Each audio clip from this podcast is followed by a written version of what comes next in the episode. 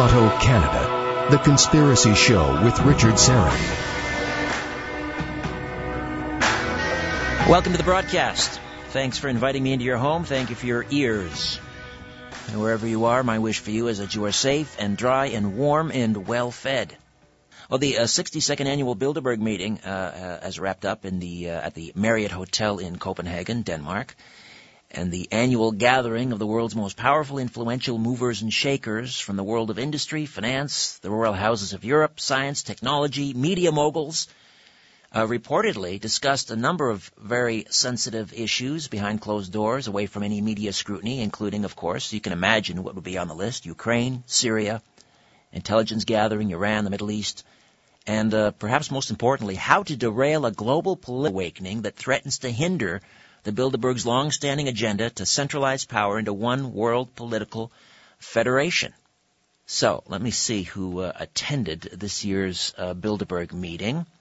Let's see, we have a list here from, oh, let's look at the, the Canadian attendees, shall we? This is always quite interesting. Since I are a Canadian, we had uh, Edmund Clark, Group President and CEO of the TD Bank Group. Uh, let's see, we had Brian Ferguson, President and CEO of Cenovus Energy. We had uh, Jason Kenney, the Minister of Employment and Social Development, the federal government. Heather Munroe Blum, Professor of Medicine and Principal Emeritus at McGill University. So you see a number of, uh, they come from all walks, right? Uh, we had the, uh, the Governor of the Bank of Canada was there. And I'm seeing who else. Let's see. Oh, of course, uh, Heather Reisman, chair and CEO of Indigo Bank or Indigo Books and Music. Uh, she's a regular attendee. The Bilderbergs. Uh, so what were they talking about? Well, uh, you know, who knows for sure, but I, I guarantee you they weren't playing canasta. Uh, behind closed doors. Well, there's another uh, gathering you might like to know about, and this one isn't uh, secret. It's not sinister, but it is a, a, group of very interesting individuals touring across Canada. It started uh, in Halifax earlier this month, or earlier last month rather, and uh, I think it was May 25th. They began their Modern Knowledge Tour, Canadian Alternative Information Tour. Uh, started in Halifax, and they're working their way westward to Vancouver, and uh, they're coming to Toronto. Lots of great speakers, great venues, and uh, I believe they're just uh, getting ready to depart from Ottawa and we had Linda Moulton Howe. We had um, our next guest, in fact, Michael Tellinger is uh, part of that tour, and he's joining us here tonight. Author, scientist, explorer, has become a, a real-life Indiana Jones, making groundbreaking discoveries about ancient, vanished civilizations at the southern tip of Africa. He's the author of Ubuntu, Contributionism, and uh, also I talked to him years ago about this uh, this book, Slave Species to God. He's also the author of African Temples of the African Gods. His continued efforts and, and, and um, a scientific approach have produced stunning new evidence that will force us to rethink our origins and perhaps even rewrite our history books. Michael Tellinger, welcome to the Conspiracy Show. How are you? Excellent, Richard. Nice to be talking to you. Uh, so, the, uh, the the lineup that's coming to Toronto as part of the uh, Modern Knowledge Tour. It's uh, uh, who, who's coming here? Uh, a good question. I've been so thick in the mix of things that I haven't even uh, figured out who's coming up and, and in the next stop. So I'm going to have to consult Dave here. I know it's myself and Richard Dolan. That's right. and is it I, I, is it Linda Moulton Howe? And Linda Moulton Howe. That's yes, right, that's yeah. right. And uh, you're in Ottawa now. And um, uh, what sorts of uh, reaction are you getting uh, to to your particular uh, content? Well, you know, I, I, I don't want to sound like I'm boasting, but, but it's just actually, it's overwhelming to the extent that it almost reduces you to tears with the, the response that people are, uh, the way people are responding, specifically to the, to the message of Ubuntu contributionism, because everyone seems to be so downtrodden and so at the end of their tether and pushed right to the edge with what's going on in pretty much all our lives, everyone seems to be fighting a battle of some sort. And, uh, and when people are presented with real opportunities, a real solution that they know in their hearts is not just more hot air being blown up their skirt, something that is plausible, that is achievable, and that is very, very exciting for humanity. It, it changes the way you think, it changes your energy.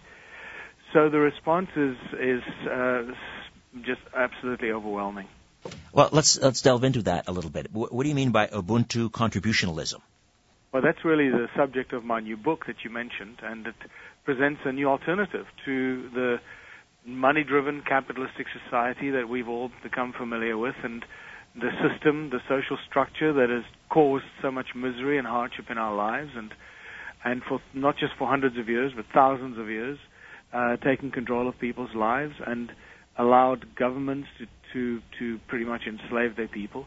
And uh, Ubuntu contributionism presents um, uh, solutions and a new social structure for humanity that um, re- removes money from the system and replaces it with cooperation as opposed to uh, competition, where people will work towards the greater benefit of all the people in their community. Where does that leave things like the nation state? Uh, I mean, do you do you foresee sort of a, a world federation? Not necessarily. We we believe that people should be left alone to govern themselves. Uh, it is not a simple subject, obviously. It, the answers are very simple, but to get to the simple answers, one has to go through a process of uh, simple step-by-step chronological realizations as to why our world is so screwed up, who's in charge, and what happens when you remove those control systems, and how things will change. And obviously, the major control system on this planet is money, and the, the banking families that control this whole planet and, and uh, everything that goes around. Did you see? Is, is capitalism at fault, or is it? Uh, is it? I mean, cronyism, where, for example, you have certain uh, elite groups that are working in concert with governments, uh, which is really sort of the definition of fascism, where you have this, uh, you know, we hear this term bandied about a lot, which is the private-public partnership. Yeah. Uh, which is, is, to my mind, uh, that's the root of fascism. But, but it's not capitalism necessarily that, that's the culprit, because, you know, capitalism has done a wonderful job at creating wealth. Um, so it's not necessarily the free markets that are, I think, that are to blame for where we are now. It's it's fascism. It's corporate fascism. Well, I, I have to disagree with you there. I believe it's it's everything and anything that's touched by money, uh, and the simple fact that we have this thing called money in our lives and in, in on this planet that causes the problem. The moment you start using money in any form uh, of of uh, um, exchange, it eventually leads to some sort of control.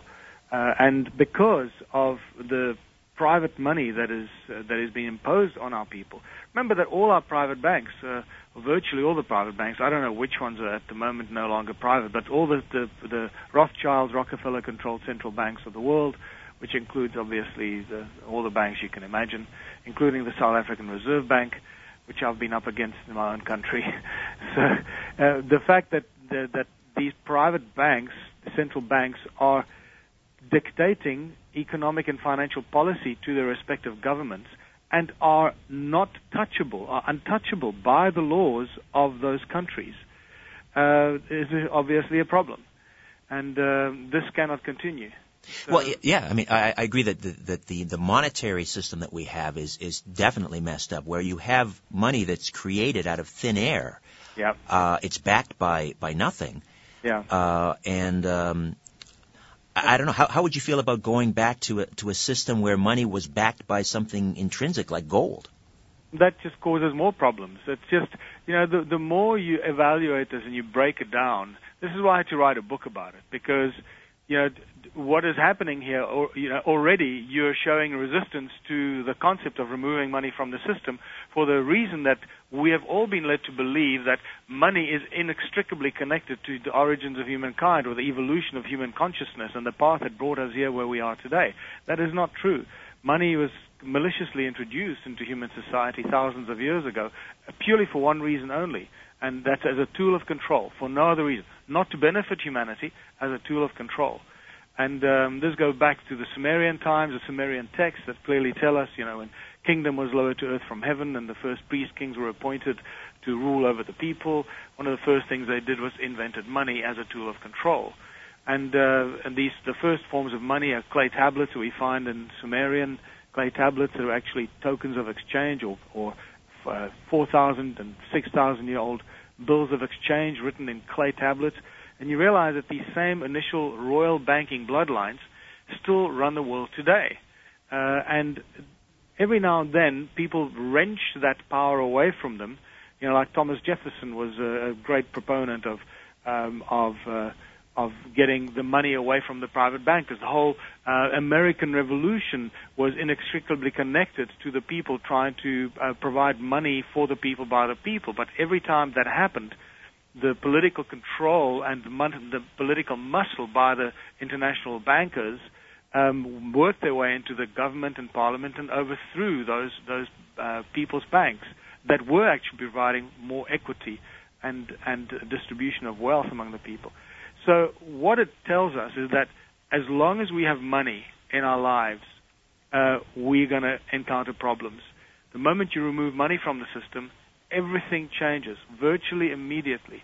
And you remove the obstacle and the hurdle to progress that prevents people from reaching their goals, from doing what they want to do, doing what they love to do, money always gets in the way.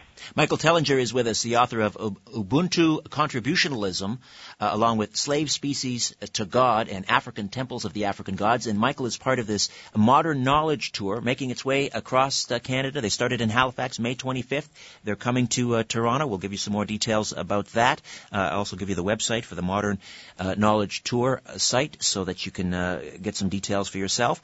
we'll um, uh, delve further into Ubuntu contributionalism, and then, time permitting, uh, Michael, I'd like to dial back to uh, your earlier book, which really deals with the origin, uh, the origins of, of humankind. Uh, yeah. and and you know why we're here and, and how we were created and you know what our you know who was sort of uh our who our over, overlords were and what you know what they had in mind for us. It's a fascinating, a fascinating uh, alternative origin for our species. We'll get to all of that and more, plus your phone calls here on the Conspiracy Show. My name is Richard Syrett. Stay with us.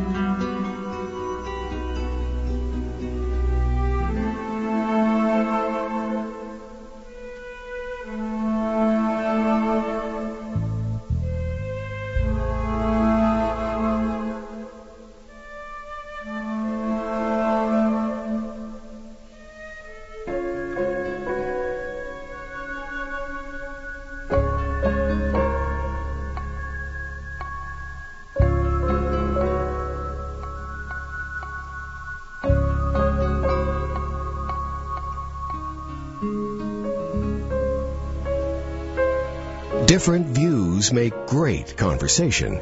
This is The Conspiracy Show with Richard Syrett. Michael Tellinger is with us, and he is part of the uh, Modern Knowledge uh, Tour.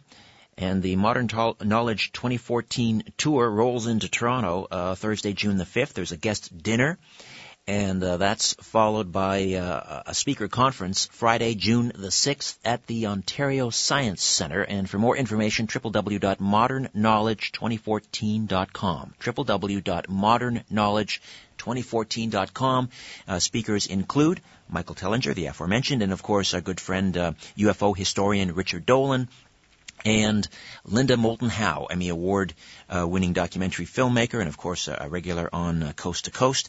Uh, incidentally, I'll be hosting Coast to Coast Saturday, June the 7th. All right, uh, Michael, we were talking about um, uh, Ubuntu um, contributionalism, which is this concept, a, a world without money. Uh, paint me a picture. How would the world operate without money? Could we still have commerce? No, we're not going to have commerce. We're going to have no longer have commerce in the sense we know it today, we, everything changes. You know, when you take money out of the system, just go through the process, and this is what I always ask people to do. Instead of going into shock and going, you know, knee-jerk reaction as to like, because this is what normally happens, you know, when you suggest the world without money to people. First thing that happens, they go into a little panic mode and shock, like, oh, what do you mean? Uh, well, how like I just work? did, like I yeah, just did. Exactly, yeah. Yes. so I just calm people down and say, hold on, just start thinking what's going to happen in a world without money, where things happen for the right reasons, not for the wrong reasons. Instead of chasing money, and spending two hours in the traffic every morning and two hours in the traffic every evening, you actually live in a community of your choice and not community by force through socioeconomic circumstances. And you do what you love to do for the community because that is what the community actually rewards you for and embraces you for and respects you for and acknowledges you for. But it's it's it's actually a process to get from a money-driven society to a, a society that works without money. You, we can't go there from in one leap from zero to hero. So it goes through a sequence of of demonetizing the system and allowing people to experience the the incredible freedom and abundance that comes with first of all working in cooperation, cooperating in our communities to help and work with each other for the benefit of everyone, rather than competing for the benefit of one at the expense of many, because that's what ultimately what happens with corporates and corporation structures. Um, so a world without money creates abundance on every possible level you can imagine, from the supply of food to technology to arts and culture to ho- housing to recreation. The abundance that gets created when you remove money is is actually very difficult for us to try and imagine in a, the current capitalistic structure that we find ourselves in. Yeah, I mean, I, what about what if I don't want to throw my lot in with the group? I mean, I I I, I got to be honest. I'll lay my cards on the table. I'm a rugged individualist. I believe yeah. in the individual. I, I, the group is a fiction. I mean, you know, you can't hug a forest. You can hug an individual tree. The, yeah. the group to me is a fiction that's been it's it's one of those elements of control where they say, well, you know, you as an individual, we have to uh, we have to limit your rights because the the greater good here is the group. But there is no group. There's only a group. There are only individuals. well, this is beautiful. What you're asking is one of the frequently asked questions, Richard, and this is what I've found over the last ten years. I've I've broken down thousands and thousands of these questions from people that I've faced, and ultimately it comes down to about 13 questions. 13 most frequently asked questions. Now that is the best feedback and, and information I can give you. It means we got to solve 13 problems and we can live in utopia. And that's a word that, you know, is used with great reservation by people. They say, oh, yeah, that's just a utopian idea, suggesting that people should always suffer and people should live in misery and utopia is something we'll never achieve. Well, I don't believe that, and I believe millions of people don't believe that either. And what you suggested is like, you know, the, the group thing that you, what you're suggesting is, once again, it's based on a response, as, which is a fear-driven response. You assume that by creating a community that cooperates and works together, you're removing the individualism. In fact, that is not the case at all. You're doing exactly the opposite when you remove the money from the system. You're allowing people ult- the ultimate freedom to be as individual as they could possibly imagine to be, more individual than you could have ever imagined in your life. However, the, the, what we do as individuals contributes towards the benefit of everybody else. It's not a one-to-one exchange. It's a one-to-many exchange that we start to engage in. So that whether you're a rocket scientist, uh, you know, a, a farmer, or a shoemaker, or some anything else you can imagine, uh, you are contributing towards the benefit of everyone, not just towards one or two other people. Uh, it is, this is why I had to write a book about this, to take you on a journey to unravel the poison and the damaged minds uh, that we have from capitalism and thousands of years of being poisoned by the, the money and capitalistic system and replacing it with thinking completely freely about what we would do and how our society would function if you remove money from the system. It's a beautiful journey. It is one of the most exciting things that will happen to you. What I can tell you as well is this, and what I, this is what I normally use in my presentations to, to explain to people is that only out of um, unity can you get infinite diversity. So your fear of being all clones and all doing the same thing and looking the same, or re, you know reduced to doing the same, behaving the same way, that is that is just a fear uh, knee-jerk reaction. Because out of unity, unity allows you infinite diversity. And you can look at your body, your own human body is a perfect example. Every organ in your body works together with the other organs in your body. The cells in your body work individually. There are trillions of cells in your body that are individual cells that do perform specific functions that are very unique, and yet they all work together united in harmony for the benefit of your body. And this is how you can start looking at your immediate family, your extended family, your community. People being very much individuals and yet working together for the greatest benefit for their own good and which also benefits the whole community. I, I guess part of that fear for me um, uh, uh, stems from, you know, I'm, what I'm hearing, I guess, are echoes of of, uh, let's say, Karl Marx, from each according to his ability to each according to his need, and that scares me. Yeah, this is not this is not what it is at all. Got absolutely nothing to do with Marxism, communism, fascism. No other system in world history has ever done this, because every other system is always, unfortunately, being controlled by money, and this is where everything changes. Everything changes. Think about the consequences of removing money from the system. All your listeners will know. One of the first things that's going to happen is the energy will change. Energy, the supply of electricity and petroleum will change instantly because now no longer will designers and inventors and scientists that have created alternative electricity and energy supplies will be limited. No longer will they be threatened, murdered, and tortured, and their inventions hidden from sight. Suddenly, the inventions that are free energy devices and alternative energy will come sprouting like green grass on a on a spring day and uh, thousands of devices will suddenly be made available. So, and from that moment on, the way that our society operates with free energy devices changes in the blink of an eye.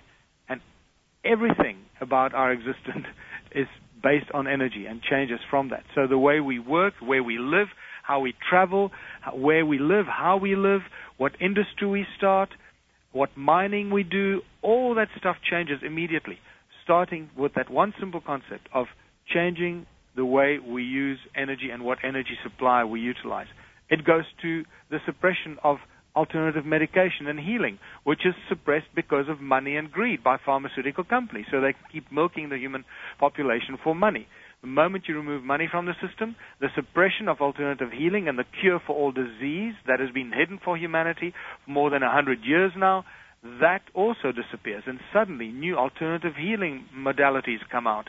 And people really start seeing the benefits of removing money from the system very, very quickly. Well, the free energy uh, uh, thing is, is fascinating, and I know that you're you're, you're touring with uh, with Richard Dolan, who's been on the program many times, and and and, and Richard d- describes uh, this group of elites which constitute a separate civilization because of the technology that they have. I mean, these these groups, these individuals, rather, ha- have more money than God. So to me, I mean, it, for them, it's not even about the money anymore. No. It's about wanting to keep this technology for themselves. They could be living off world for all we know. I mean, yes. So, yes. Uh, I mean, if because for them it's not, it's no longer about money. No, and that's Richard. That's exactly what it is, and and this takes a while to actually sink in for many people. It's not about the money. There is no money the banking families make money out of thin air. You know, people get this into your heads. there is no money. There's only control. It's about the control. And the money is the tool that has been introduced to humanity as the tool of control for these elite families to keep every one of us enslaved. And, uh, and obviously, this goes back a long, long time. This is not something that happened in the last few centuries. This goes back thousands and actually hundreds of thousands of years. Well, that's, I guess, where, where we should head next, and, and that is the origin of the human family, the origin of, of um, human, the human species. And um, yeah. uh, I, I guess to a certain extent, you uh, you were a um, how should I say um, a subscriber uh, of Zecharia Sitchin and and the the, uh, the the the belief that the Anunnaki, this alien civilization, uh, really sort of kick-started human civilization, correct? That's right. Um, and uh, what was interesting is that, uh, you know, it's not only Zecharia Sitchin's um, translations, but there are other translations uh, that are not necessarily Sitchin's translations that have, um, and I'm talking about the Sumerian texts here now, that have got some profound knowledge and information that can be connected to uh, the origins of humankind, the very murky and mysterious ancient times uh, that um, just don't make any sense today, and um, and most importantly, uh, what what happened next was that um, I discovered the physical evidence of what Zecharia Sitchin was writing about and ex, uh, and uh, you know expanding on in great detail in his books, I, I found the physical evidence in southern Africa of this vast vanished gold mining civilization that I write about in Adam's Calendar and Temples of the African Gods. Well, we're going to head into a break here in, momentarily, but let's just begin this conversation. First, just uh, for those not familiar with with uh, the Sumerian creation legend, if you will, uh, and the role of this alien civilization called the Anunnaki. Just give us a very brief timeline of, of what what these cuneiform, these Sumerian cuneiforms, supposedly said. Well, uh, Sitchin um, claims that um, the translations that he's made, that these Anunnaki uh, gods, and you know, you can read this on various websites and various uh, translations that have been made. Go and do your own research so you can get a broader perspective of this. But they talk about the Anunna gods or the Anunnaki, the gods of heaven and earth, these beings that came from another planet, came to Earth uh, many hundreds of thousands of years ago, uh, somewhere between 400 and 500,000 years ago, and they came here and it seems that they were either looking for gold or they found gold and they became obsessed with gold. And um, this is where human gold obsession comes from, comes from the Anunna gods.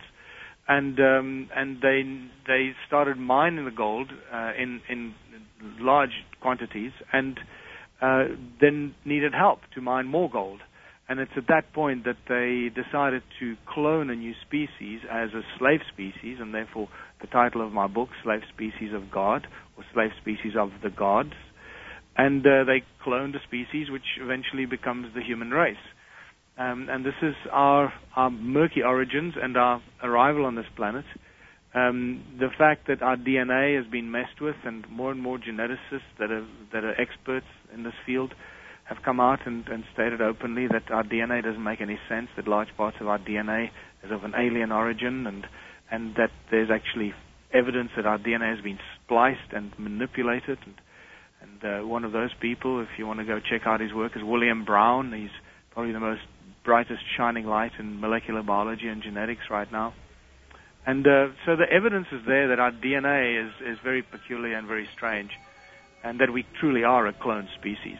So uh, the the Anunnaki arrived here, uh, and they found some sort of archaic uh, human genus, I guess, whether it was Homo habilis or Homo erectus, Homo erectus or whatever, and and yeah. decided to conduct some genetic genetic splicing uh, in order to improve what they found and and um, and have this and created this new race, yeah. Homo sapien. That's right. Uh, that's uh, that's what it seems to be, and this is why we suddenly make our appearance with no missing link to be found anywhere. Uh, and obviously, that's a huge problem, you know, for this for those that believe in, in, in evolution from, from apes and and and so forth. Uh, the missing link problem is a huge problem, obviously, in in, in that argument. All right, we'll uh, take a time out. Michael Tellinger is with us, the author of Ubuntu con- Contributionism and also Slave Species to God. He's part of the Modern Knowledge Tour, which is coming to Toronto June 5th and 6th at the Ontario Science Centre. More information and details, modernknowledge2014.com. Back with more of The Conspiracy Show. Stay with us.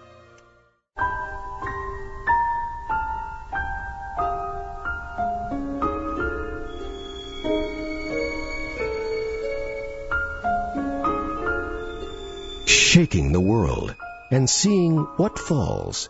This is The Conspiracy Show with Richard Syrett. Welcome back. Michael Tellinger is with us, and uh, he is part of the Modern Knowledge Tour that rolls into Toronto uh, this Thursday, Friday, June 5th and 6th. And uh, they'll be uh, speaking at uh, the Ontario Science Centre.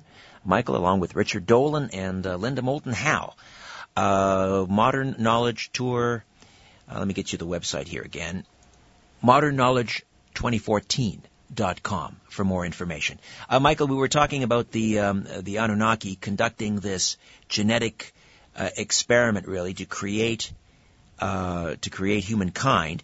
Uh, if you could, I mean, is there are there hints of that contained in the Book of Genesis, for example? Well, of course there are. The, you know, first of all, what what we need to point out to people is the opening statement of the Bible is, is not correct according to the original Hebrew texts because the all Hebrew texts, uh, sacred texts, must begin with the letter Aleph, the first letter of the alphabet. That's how it's structured. It's all a mathematical um, process, and everything is very, very accurate. So all sacred, beginning sacred texts start with the first letter of the alphabet, Aleph. The f- opening phrase of the Bible does not start with Aleph.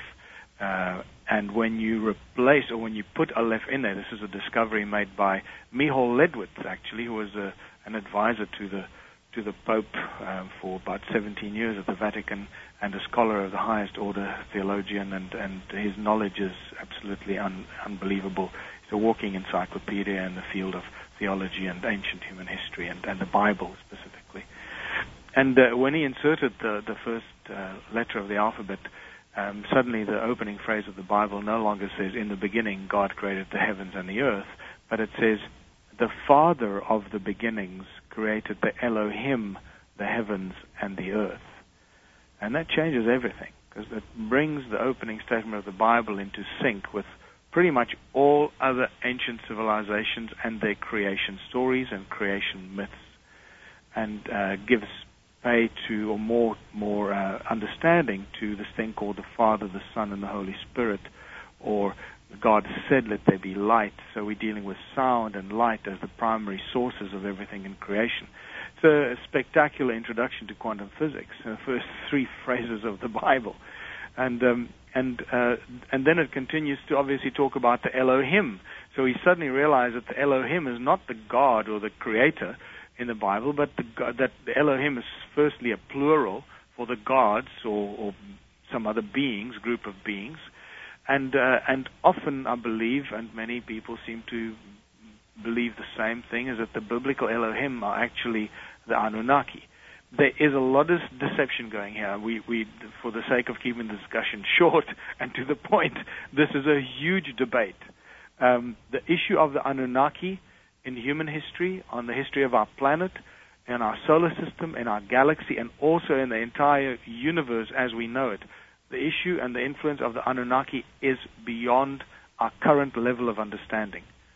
And, um, and the Bible is full of it. Obviously, we also read about the sons of the gods who came down to earth and saw the daughters of man and took them as wives and had children with them. And we read about the giants, the Nephilim, and the the Gibborim and the Zamzumim and the Emim, all these titanic races that used to exist in the ancient times. And the men of renown, yes. exactly. The Greek so, pantheon of gods. Yeah, so, you know, Richard, the, the, the thing is that the, this, the history of this planet is a very exciting whirlpool of activities that we are, we are little infants of ze- virtually zero knowledge of what really happened we're clutching at straws and picking up teeny weeny bits of information, trying to make sense of it.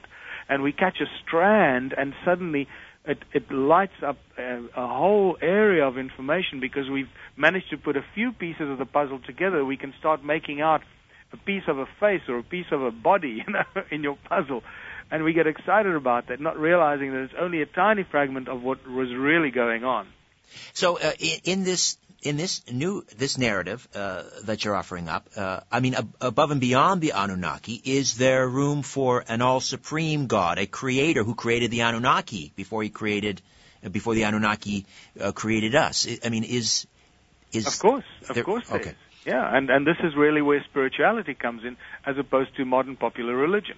And when you start studying this stuff, it becomes very obvious that there is a, some sort of primordial field of consciousness, the unity consciousness field, the the universal or the the primordial resonance and, and the the the morphogenetic field that comes out of this primordial source of consciousness, which could be called God, the creator, the creative force of all things, that imbues everything with the consciousness and the intelligence that comes out of that consciousness. So, absolutely, everything in creation comes from the same source, including the Anunnaki and including us, including everything else that's ever existed. And that exists now in all dimensions, not just the dimensions that we can perceive, but in many other dimensions. And this is what makes things even more exciting, and where gold in human history starts to play a very, very important role because of the multiple dimensions that gold can exist in. Well, I've always considered myself to be a bit of a gold bug, and I guess maybe now I know why. All right, we'll come back. Michael Tellinger is with us, part of the Modern Knowledge Tour. You're listening to The Conspiracy Show. My name is Richard Syrett. Stay with us. Don't be afraid of the dark. The Conspiracy Show with Richard Syrett. To talk to Richard, call 416-360-0740. Welcome back. Michael Tellinger stays with us, author, scientist, explorer, kind of a real life Indiana Jones, and he's part of the Modern Knowledge Tour making its way into Toronto uh, later this week, Thursday, Friday, June 5th and 6th, and uh, the author of Ubuntu Contributionalism and also Slave Species to God and African Temples of the uh, African Gods.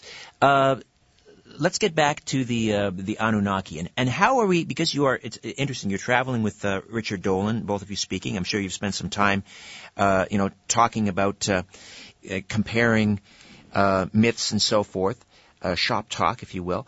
Um, yeah. How does the how does the modern uh, UFO phenomenon as we understand it, including the alien abduction phenomenon and and uh, uh, the UFO you know disclosure movement, the truth embargo. How does that all fit into your alternative origin of, of, of, of the human species in connection to the Anunnaki? I know it's a big question, but yeah, well, the simple answer to that is it, it fits perfectly because you know the this this Earth, this planet has been visited by people from other planets for millions of years, not just thousands of years, but millions of years, possibly billions of years, because we got to remember, you know, every time we find a, a, a you know a very distant past activity, we realize that it actually gets a lot bigger.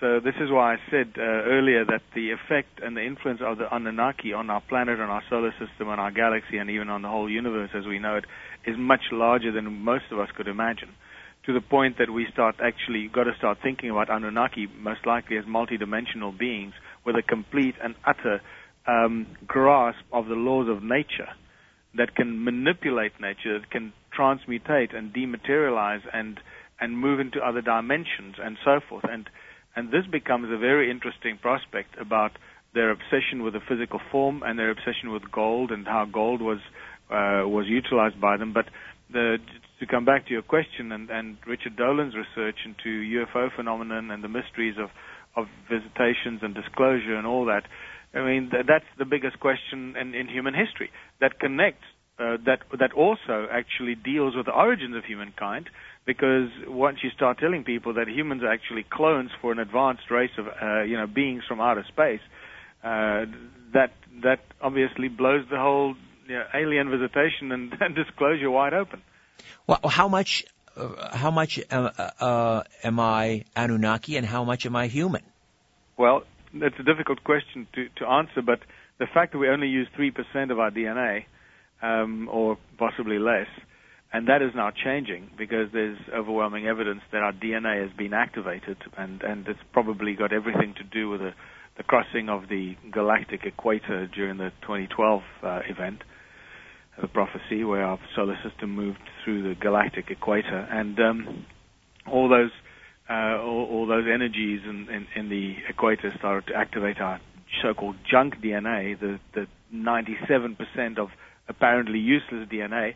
Well, I believe that that is really the DNA that is the the the, the good stuff that that has got all the amazing abilities encoded in it um, that we are waking up into, becoming more conscious, becoming more telepathic, becoming more connected to the universal field of consciousness and so forth. So uh, I think um, that there is a lot of Anunnaki blood and DNA in our in our body and in our system.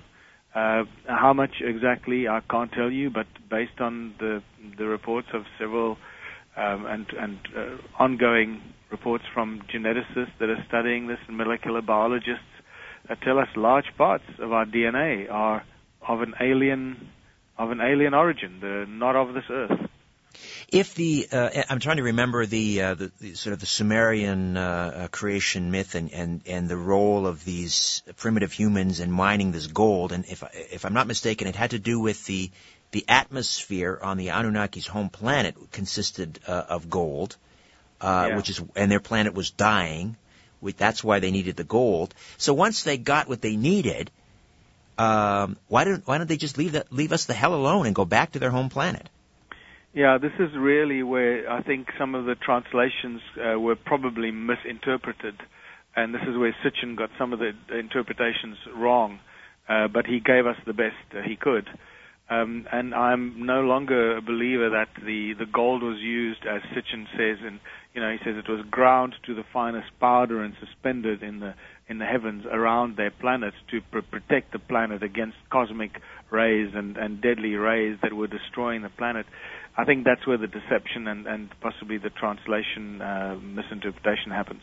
Um, I'm now more of the the opinion that it was a, a very conscious thing that the Anunnaki were doing with the gold and not crushing it into fine powder or nanoparticles of gold, which is also quite an interesting possibility.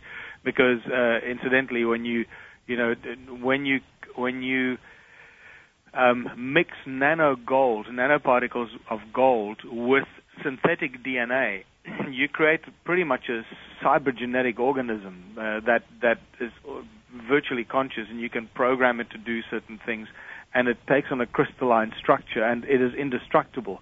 Um, it's it's incredible, uh, incredible stuff that our current scientists have been doing that very few people are aware of. Uh, that that you can actually create synthetic DNA and mix it with gold, nano gold, and you create this indestructible material that every time you tear it or break it, it just re, it fixes itself, like the Terminator kind of thing. But uh, I'm I'm digressing.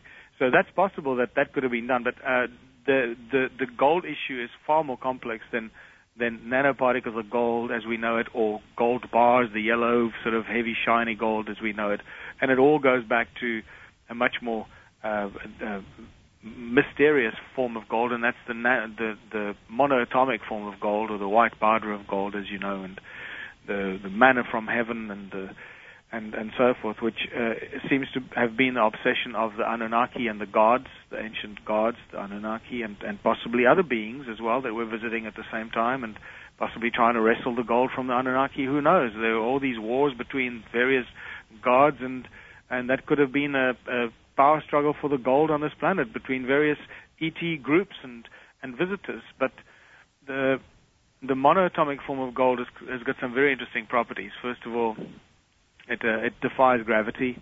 Uh, it's it's it's not metallic at all, like we think of gold. Uh, it's a very fluffy kind of powder, and, and it will it will react and it will bind with with other uh, substances like uh, um, chloride, like sodium chloride. You can get aurite, um, um, and uh, and so forth. So it creates it creates crystalline substances that is completely devoid of any metallic properties and it uh, defies, defies gravity as well, and it seems to suggest, and this is from the, the, the research and, and, the lengthy discussions I've had with uh, David Hudson, who's done ex- incredible research and, and, experiments with the MIT guys um, in the USA on the nano gold, but none of this material has been printed because, uh, unfortunately, MIT and these scientific institutions cannot print this kind of information for all kinds of reasons that they throw in your face. Um, what the, the, the interesting research that I found is the following: that between 700 and 800 degrees Celsius, the white powder of gold starts to disappear from sight, hmm. and by 800 degrees, it is gone. It's vanished. And this is what I referred to earlier about gold being able to exist in different dimensions. So what has happened here is that the nano form of gold, sorry, the monoatomic form of gold, the white powder of gold, vanishes from this dimension and moves into another dimension by exposing it to temperature, which is just higher energy, higher frequency, higher vibration. And it, at this higher vibration, it moves into a different dimension, out of sight. Uh, when David Hudson describes it, they actually just, uh, took a little brush in the in the uh, sealed inert tube that they had this this nano uh, this uh, monoatomic gold in, and they actually brushed the little pan uh, just because they thought maybe we just can't see the the white powder, the pile of you know white powder. Maybe it's there, but it's just invisible. So they brushed the pan to just try and disperse it, but that didn't help. When they reversed the the process and they dropped the temperature, the gold started to reappear until it all came back perfectly where it was before it disappeared. Remarkable. So, that sounds like the uh, sort of the origin of the legends of alchemy. Exactly. This is, and this is, you know, when when I tell people in my workshops and my presentations that uh, that the mystery schools start with these first priest kings that we learn about in the Sumerian texts, in the in the kings list of the Sumerian tablets, and they're not just one; there's several kings lists, and fascinating, and several of them actually tell us exactly the same stories, tell us exactly about the same number of ancient kings that ruled the world eight kings that they actually mentioned by name, where they ruled, and the fact that they ruled for more than 220,000 years. Two separate clay tablets called the King's List giving us exactly the same information. Uh, and that sort of excludes the probability factor that these guys were making it up. We're just about, just about out of time, Michael, but yeah. I, I, I, just want to um, ask you about the um, where this is all sort of heading. Like, if, if we were created as a slave race. Uh, are we still living on some sort of a prison planet where the Anunnaki, at some level, are still in control? Well, many people will say yes to that, and I'm, I tend to be to, to, to think that, that there's a, a lot of truth in that because the draconian control and brutal uh, abuse of the of humanity, of the people on this earth, of living, breathing human beings, the corporatization, the inhumane treatment of, hum- of people is so far removed from human nature, human nature which is loving, caring, sharing, uh, creating, and not destroying, it seems to be of an alien origin that has been imposed on humanity. And the same gods, the Anunnaki, that we find, the vengeful gods in the Old Testament, are still here controlling this planet and are still obsessed with gold because the gold seems to be disappearing off this planet. As you and your listeners will know, there's not much gold on this planet. Everyone's looking for their gold and they can't find it. Um, so they're probably still removing the gold off this planet. This is a big subject, obviously. And, and now we find ourselves at the crossroads, and this is why the book Ubuntu Contributionism, a blueprint for human prosperity, plays such an important role in people's lives right now, and why they get so excited about this, because it truly presents real plausible solutions how to help humanity to remove ourselves and free ourselves from this corporate draconian control that has been imposed on humanity by the banking royal bloodlines that have been controlling humanity for thousands of years through money as the tool of enslavement. Well, uh, people will be able to uh, to find out more about this when you roll into Toronto later this week, Thursday and uh, Friday. June 5th and 6th, the Toronto Modern Knowledge 2014 tour venue will be the Ontario Science Centre. And uh, more information can be found at modernknowledge2014.com. Uh, really appreciate your time uh, tonight, Michael. Richard, thank you. Been great talking to you, and, and thanks for having me on your show. My pleasure. Thank you. Michael Tellinger. All right. Uh, listen, back uh, next week with another program. The great legendary Jim Marrs will be in the house. Uh, my thanks to uh, Damien doing yeoman's duty, sitting in for my regular producer Tim Spreen. Not sure where Tim is, taking a well-deserved sabbatical. I mean, you uh, you sit in on this program uh, week after week after week, and the information that's imparted does a number on you. I mean, I tell you, I've gone through four or five producers since I've I've started this program here uh, at Zoomer Radio. Uh, so, anyway, Damien, appreciate it. In the meantime, don't be afraid. There's nothing hidden, nothing revealed that won't be concealed, and nothing hidden that won't be made known. What you hear in the dark, speak in the light. What I say in a whisper, proclaim from the housetops. Move over, Aphrodite. I'm coming home. Good night.